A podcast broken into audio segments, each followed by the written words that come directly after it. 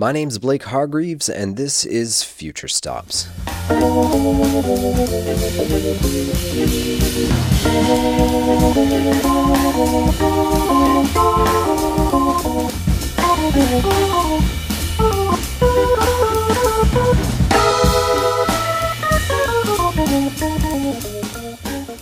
You're hearing the unmistakable sound of the Hammond B3 organ, an instrument that, in the decades following its invention, changed the sound of music in both the sacred and the secular worlds. Starting as a less expensive alternative to the pipe organs that were out of reach for working class black Christian churches, the Hammond organ seemed to have a unique ability to sonically fit into the creation of a black gospel tradition during the Great Migration as if it enhanced a particular black spiritual identity and ultimately was instrumental in spreading and shaping that identity as it infiltrated the secular arts. Today on Future Stops, we explore the history of this versatile instrument and the impact it has both on the world of music in general and on one of our favorite organ players, Alcee Chriss, who grew up hearing and eventually playing a Hammond organ, accompanying Sunday morning masses. Well, it's really interesting because it's hard to know when some facts and realities come into your, you know, existence when you're a child. But my dad is a United Methodist minister. He was at the time. And I grew up basically going to church every Sunday. But I was way more familiar with the piano just because it was an instrument that was pretty, you know, easily understandable to me. But I knew of the existence of this two manual monster, you know, this two keyboard monster that quite frankly, now that I think about it, I must have been quite intimidated of it. And now that I know later, that was actually a Hammond organ. It was like a light brown Hammond organ from the 1950s or 60s. And, you know, all I knew is that the thing just had so much capability. And um, I was so eager to learn how to play it. This was at Morningside United Methodist Church in Fort Worth, Texas. So funny. I never thought I'd mention that church again. But that was the church I most remember as a child growing up, once I was able to make memories, it was at that church. And because my mother was in the choir, I was often dragged along to choir rehearsal. And this is where I think these instruments sort of came into my being without me really even having a lot of agency of it, because my own introduction into music all seemed very, very natural. So I think this was probably the inception moment for what I am today was my experiences at this church as a young kid it was probably less the organ itself and more its function in the service. I mean, it was a very powerful instrument. I kind of understood, you know, the the power it could have to kind of take over the entire atmosphere or really add to the atmosphere of worship. And this was a, you know, not super Pentecostal, but definitely on the line of being kind of Baptisty black church. So a lot of drums, you know, we had a drummer, tambourine, people would be dancing very rhythmic music, gospel music, we would call it. So it wasn't just the instrument itself, it was also the medium that was just so a part of my being, the gospel music. It was like almost a part of the identity, my Christian identity and my racial identity in some ways. Um, the Hammond organ was like, it felt, I hate to say, in my little reality in Texas, where I was surrounded by a lot of Black people, it seemed to me like it was a Black organ. And I say that cautiously because I know there are plenty of artists uh, of many different races who have made it sing. The history of this instrument in working class black culture originates in Chicago, where the first Hammond organ was made in 1935. In the years after this, Reverend Clarence Cobbs starts to incorporate the organ, amplified by four Leslie speakers, into his services at the now legendary First Church of Deliverance on the south side of Chicago. Johari Jabir is an associate professor of black studies at the University of Illinois in Chicago. He studies the history of this instrument and its place in working class black culture, tracing it right back to those Sunday services on the south side of Chicago. When Reverend Cobbs and First Church remodeled this this new version of the church at 43rd and Wabash, which is where it is now, the inside of the church has a very ornate altar. So it has it has the look of an Episcopal kind of high Anglican church on the inside. But then you have this instrument that has the capacity to sound very Gothic. And the way that you achieve that playing at First Church is you you turn the pedals up, you emphasize the pedal work. So that makes the sound very dark. But also what it does is if they're singing something upbeat with a kind of swing, you know, you you could hear somebody playing that instrument and the pedal work sounds like walking in acoustic space.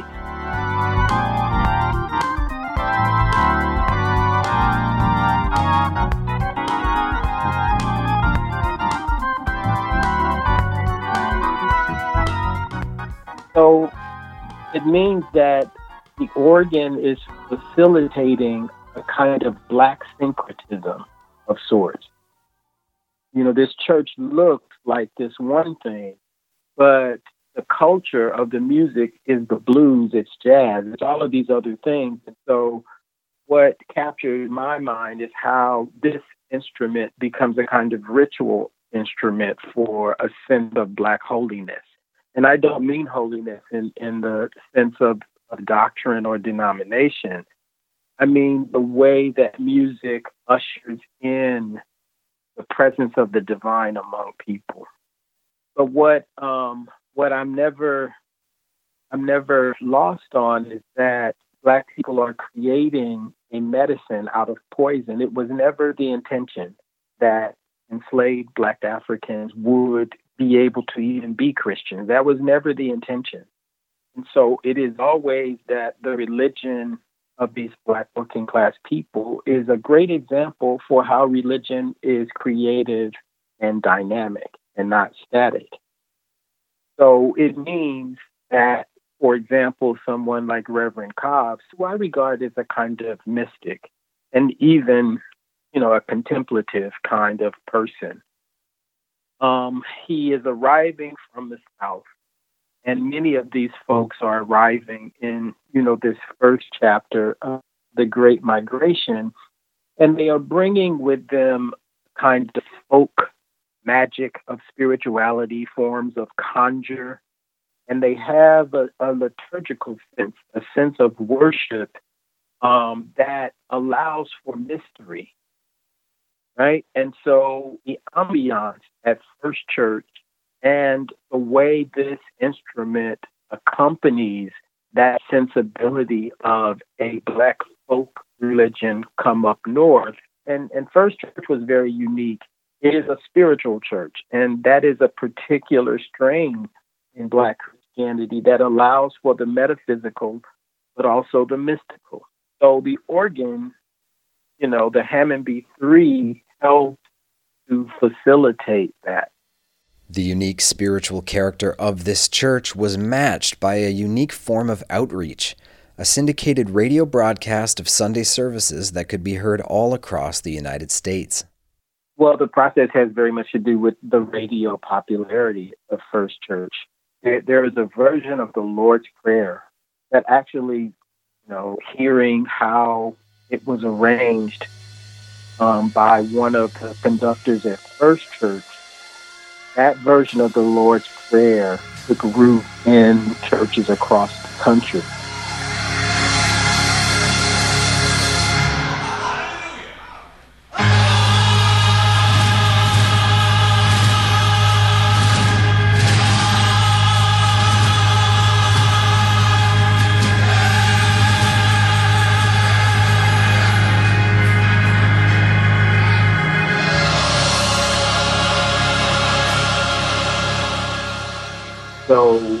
Radio helped to facilitate a particular black style of worship that was emblematic of Reverend Cobbs and First Church.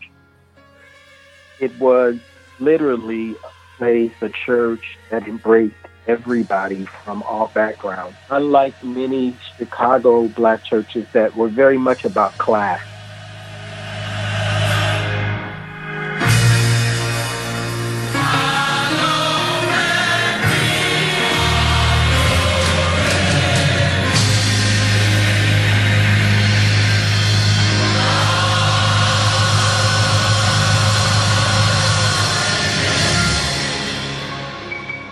Well, to be honest with you, I was really bad at the Hammond organ when I first tried it. And I think it's because it was like I had to learn a lot more about harmony before I was ready to tackle the beast.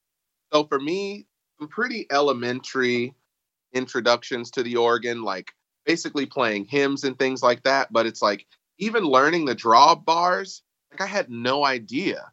Like all I was going off of is like shapes I had seen the other organists do. Like I didn't even understand the concept of like, you know, how much you measure out a pipe to get what pitch.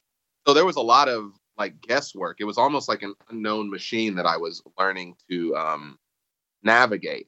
But I tell you, the more I got these church songs into my system and I got these revolving harmonies into my system, um, the more I felt really at home. The, the way that it was taught to me is that church music has to have a very expansive diet. And so, as a musician, you had to graduate to different levels, but the beginning was the hymns. You had to learn the hymns first and foremost. And you had to learn them very simply, you know, not a lot of room for razzmatazz or extras, but you had to learn them because it is shaping you to be an accompanist.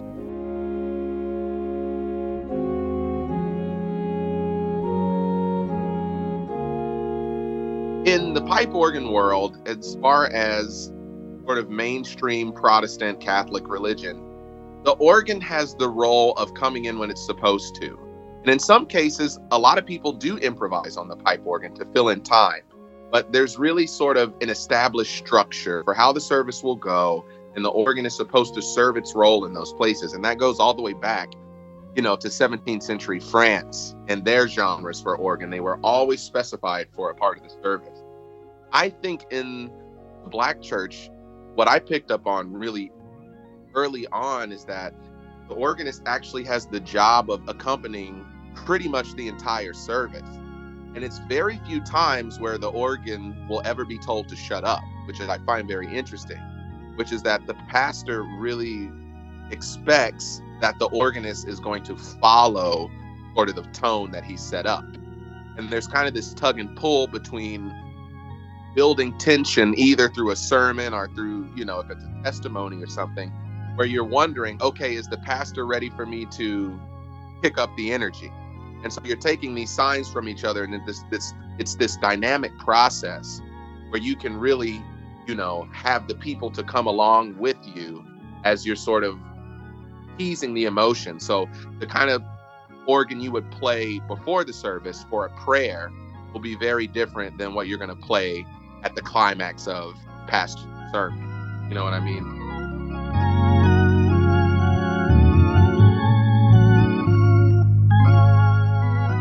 you know, in, in the context that I was raised, these um, these people had a way of going from in the in one service. It felt like we started in a monastic space, but we ended in in the juke joint. It, it it was quite remarkable, and we began and we were talking about you know the flexibility that in a in a service for a place like First Church, you'd have a very high church anthem but you'd also have a really gritty gospel in the same service. So I, I was I was very much shaped as a young musician by that same aesthetic. You know, you, you really are when you're playing it. You really it is an intuition that you learn when to make these adjustments. That's different than when you're reading a score for an organ piece and you know, okay, I pull this stop now because it tells you to do that. Yeah, and so this this kind of intuition, I think, is I think for the best organ play Hammond B3 players, as I've listened over the years, I mean, it, it means that you know, depending how seriously you take that, that this is a kind of priestly work on this instrument. I know there are certain ways that I can adjust that instrument, and there are things that I can do that can push this preacher to another level.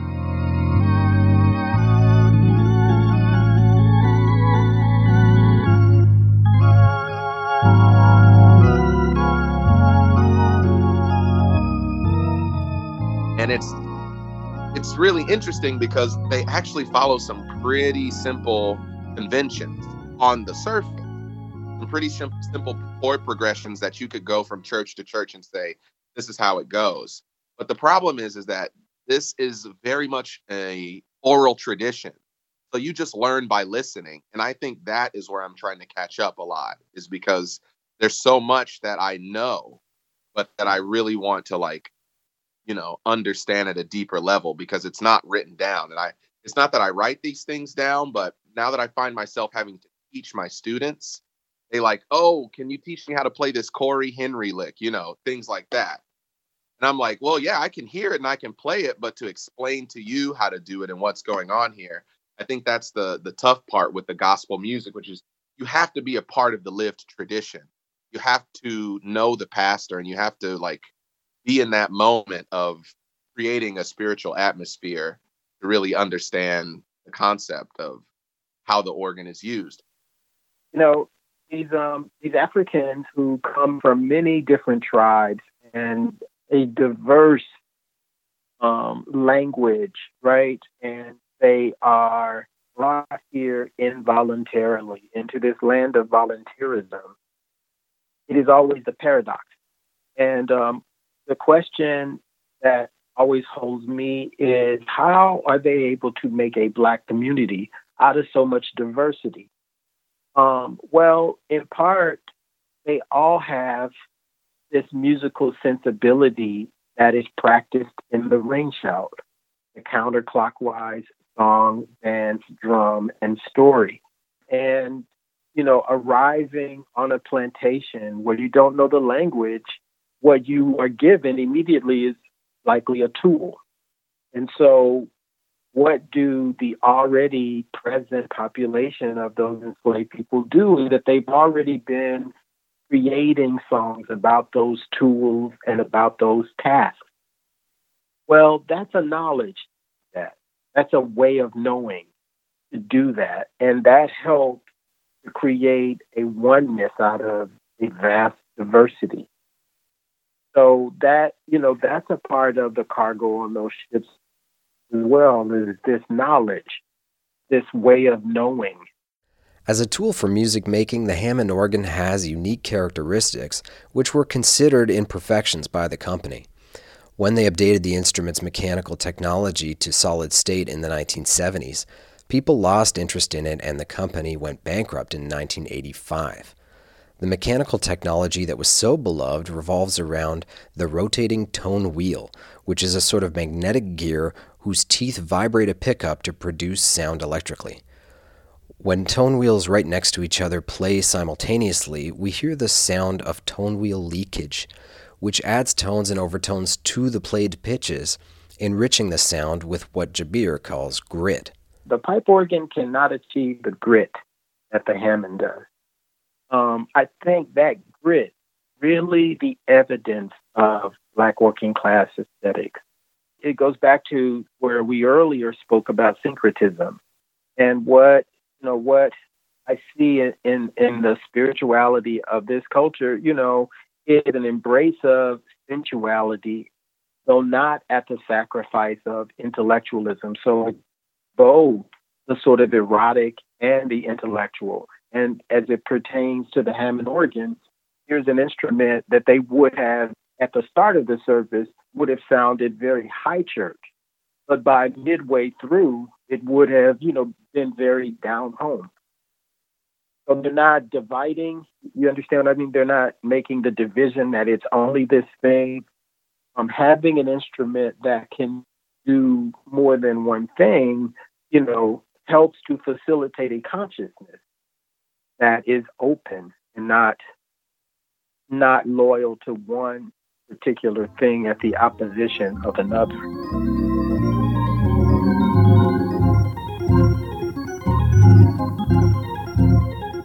when I was playing for my dad, of course, we didn't use music for anything.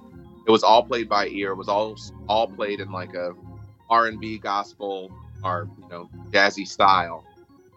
What happened when I went to play the pipe organ, at least in the professional setting, is that there were a lot of rules, like a lot, and it was jarring. And I didn't really fight it at first I wasn't like, oh, I want to do this. I think I was pretty eager to be like, oh, let me figure out how this is actually supposed to be done.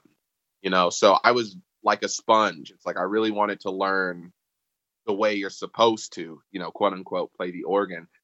But like I was saying, the starkest difference was that, especially for congregational singing, they did not want you to deviate much from what was written on the score. It's just this idea that the harmony is always supposed to be very, very clear where you're going, where you're at. In most cases, you have people singing in parts. They have to play each voice and each hand the right way every time. Don't, you know, mess it up. Well, this is kind of hard because I've been hardwired to do the exact opposite thing. Because on the Hammond organ, I think the thing that marks the style of playing is that harmony is basically kind of a puddle, I think you could say. It's a bit of a puddle because any relations you might have between, you know, dominant key structures. I mean, I don't hope I'm not getting too technical here, but if you're in a key, you're considered being in the one, and you have many predominants and dominants you can use. You can go to the four or to the five. But the thing is, in the black church, you kind of just combine it all. So, like, there's just highly, highly, highly saturated dominant chords because it builds tension and it is not so clear where you're going.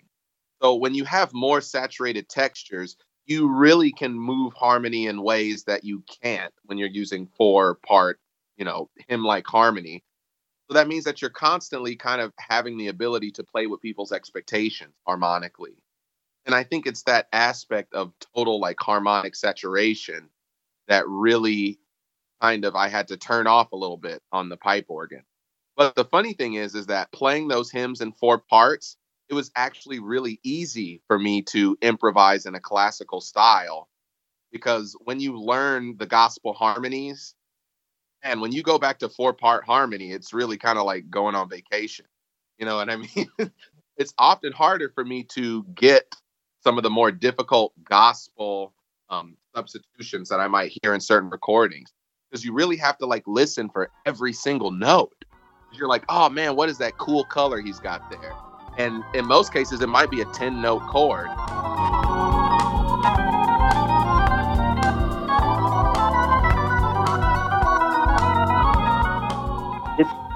Quickness, it's a really sharp break that the Hammond can do in a much shorter time. And um, and it, it also has kind of piercing um, that it can do um, because it has a, a, really quick way to adjust the tremolo and the vibrato. So um, that in and of itself, if we think of how people hear music, right, as a sound wave and vibration. So um, my sense is that you know somebody who plays it, and I'm I'm more of a pianist than an organist, but um, but those vibrations that the Hammond can access more easily, I, I think make it make it distinct. I was taking a Hammond organ lesson once and I was asking the guy how to spell, you know, a simple D flat chord. And the guy gets on the thing and he basically plays every single black key on the, on the organ. And it's like, you know, this really saturated um, chord with nines and sevens and kind of a lot of what we would call polytonality. Um, it's always as if if you're in D flat major, for instance, you're always strongly implying F minor over it, which is a you know just a jazz thing to do to imply the minor three over a major one. But it's taken to the extreme almost always. So yeah, it's really interesting. But also the notion that you have to control the dynamics far more dramatically than you would if you were playing the pipe organ. So using the Leslie and using, you know, the drawbars kind of like almost using them more than you actually play the notes. I mean, you can look at some Hammond players, they'll be holding one note for a minute and, you know, hitting drawbars for another two. So it's also using the using the instrument's dynamic range to your to your benefit. In a lot of cases, some of the best Hammond organ playing is not what's being done on the keyboards, but what's been doing what they're doing with dynamics and you know what we would call the toys of the instrument. Um, and people react to that immediately because it's it's almost like the conventions of a singer you know the ability to have the vibrato to go really slow to really fast or to go from you know a tiny little whisper up to you know the roaring Hammond sound within a matter of seconds. It's just immediately gets people moving, and I don't know why that is, but it's it has the power to literally change people in the moment. It's pretty amazing. Alcee's love of the Hammond and his upbringing playing gospel music in a Texas church colors his approach to the pipe organ. At the Canadian International Organ Competition in 2017, where Alcey took home the grand prize, he surprised the judges and audience alike by performing an Art Tatum composition he arranged for pipe organ in the final round, straying far beyond the repertoire one would expect at a competition of this nature. As of recently, my favorite Tatum transcription that I've made is the Tea for Two because it's just so fun and so virtuosic and uh, it just works really well on the organ. If we want to get into the technicalities of the arrangement, the most difficult part is to get the stride piano sound on the organ, which you would think would be easy, right? Because you have a foot, you can play the bass in your foot. The problem is is that you don't have that quick percussive sound readily available in the middle range of the organ. You know what I mean? It's like once you drop below middle C, which is a very good sounding area for the tenor range of the piano, where you get that stride sound of the bass kind of plucking and then having those inner voices in the, you know, upper fingers of the left hand. It's really difficult because it's that to get that sound of like doom chop, doom chop, doom chop is actually quite difficult on the organ. So then what I elected to do was to actually take the idiom itself backwards a little bit to say, okay, let's do more of a Fats Waller idiom that kind of did work. The sort of like boom chop bass with the more percussive thing in the left hand. Um, so it became like Fats Waller like in the skeletal version, but all the meat and potatoes on the arrangement was Tatum because all the harmonies were Tatum and not all the licks were Tatum. I didn't fully transcribe it. There's a lot of stuff in there. I would say probably half of it is not Tatum. There's only like a couple of specific licks that are like ripped straight from him. A lot of it is just taking his harmonic structures, which are freaking amazing, and just playing around those. The other thing being is that some of those Tatum licks are so far flung down the piano, they have to be either recomposed or brought down the octave because they just go out of the range of the organ. And in some cases, I actually sampled like classical organ pieces. There's like a a random snippet of Vierne five, like a random chord progression, Vierne five in there. Um, I bring, I kind of bring all of my influences into that arrangement. You know, what I like is what I put down in there. But I think for the Tea for Two, the way we mic'd it, and plus, you know, me doing that super full percussive effect, it works. And I'll tell you one trick I'm doing, which is very unheard of. I'm basically coupling all of the dissonant mutations. Like I'm talking the grosse tierce, the septième, all the really, you know, the what is it, the the quint five and a third. Basically using all of those in the pedal trying to get as much pop as humanly possible. I over register the pedal. I have to. I, I take it up to its very limit without using reeds because you have to have the boo, like you have to be able to hear that bass drum. You know what I mean? With every downbeat. And then in the hands, in the left hand, I'm using like reed stops, and they're all very short attacks, as short as possible to give the strum of the guitar it's like doom, doom, doom, chuka, doom, doom. So you'll hear that in the left hand. And then the right hand, of course, has the percussive effect, which kind of gives you the Hammond. So you have those three layers, and they pretty much don't really deviate. You've got melody, you've got accompaniment, and you've got bass, which is not at all how Tatum probably would have conceived of it, even though that's what it looks like on the skeletal structure. Thank you.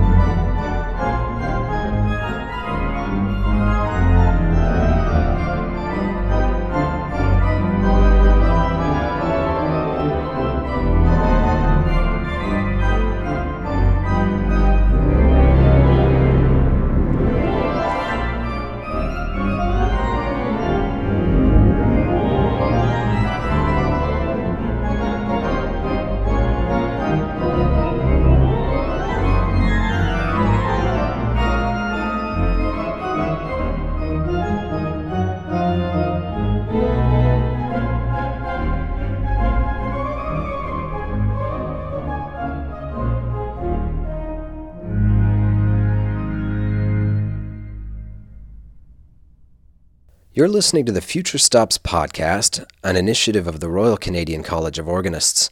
My name is Blake Hargreaves, and I'm your host as we explore the world of the 21st century organ. We just heard today's feature piece, an arrangement of Art Tatum's Tea for Two by Alcee Chriss from his most recent release, Art and Rhapsody. The recording was made on the Montreal Symphony House organ, which has a special feature that aided in the difficult process of adapting a ragtime piano piece for the pipe organ. The way I had to register that piece was so that I could get somewhat of like a half piano, half Hammond sound as as far as percussive effect. I actually now this is really interesting. What I did to mimic a Hammond effect in that recording is that I found out a trick on the Montreal Symphony Hall organ. You can actually turn the organ down a key, you can transpose it. And if you transpose it, the percussive effects don't transpose with it. So you actually have the ability to, in theory, have any percussive interval off of any note you're playing. So I made it an interval that's actually kind of really dissonant to the ear. I made it a minor second, if I'm not mistaken. But what that did is it added that percussive shimmer that we all kind of you know associate with the Hammond organ is that you have that point of attack, which may not have anything to do with the actual tone that's going to be held, but it gives you that sense of rhythm that is always missing.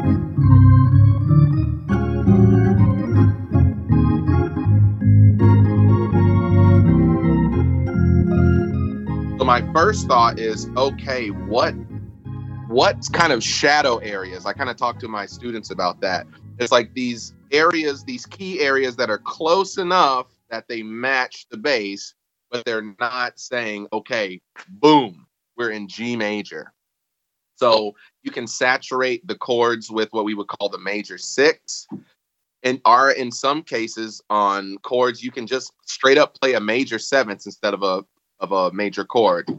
So you immediately put dissonant notes into the texture because on the Hammond it's the dissonant notes, the the carefully picked dissonant notes that give you that flavor and also that sense of being suspended. It doesn't need to be in rhythm. The people don't need the rhythm before. Um, on the Hammond organ, as opposed to on the pipe organ, you have to make sure that they hear the speed of the hymn because it's never going to change. Speaking with Johari and Alcee about the fascinating history of this instrument is illuminating. Their research, knowledge, and experience opens up the story of the Hammond organ. The image of a Chicago church in the 1930s with a reverend hauling in a Hammond B3 and four Leslie speakers to animate the service with quadraphonic live sound at the very birth of stereo technology is inspiring. It also gives a lot of credence to the idea that the Hammond is really the beginning of electronic music and rock and roll because it predates the widespread popularity of the electric guitar, introducing distortion and compression to the modern listener. We'd like to thank Johari Jabir and Alcee Chriss for joining us this week and sharing their knowledge, and thank Alcee for performing the music you heard in today's show. We'd also like to thank Dr. Don Cummings for providing our intro music today, a track from Black Flower, an album by the Back Talk Organ Trio. Do you have a favorite Hammond recording? If so, we'd invite you to post a link on the Future Stops Facebook page where we can have an ongoing discussion about the many legendary performances in so many genres of the Hammond organ. Future Stops is a podcast from the Royal Canadian College of Organists, produced by Andrew O'Connor, with Haley Raymond as community manager and executive producer Elizabeth Shannon. I'm your host, Blake Hargreaves. Thank you for listening.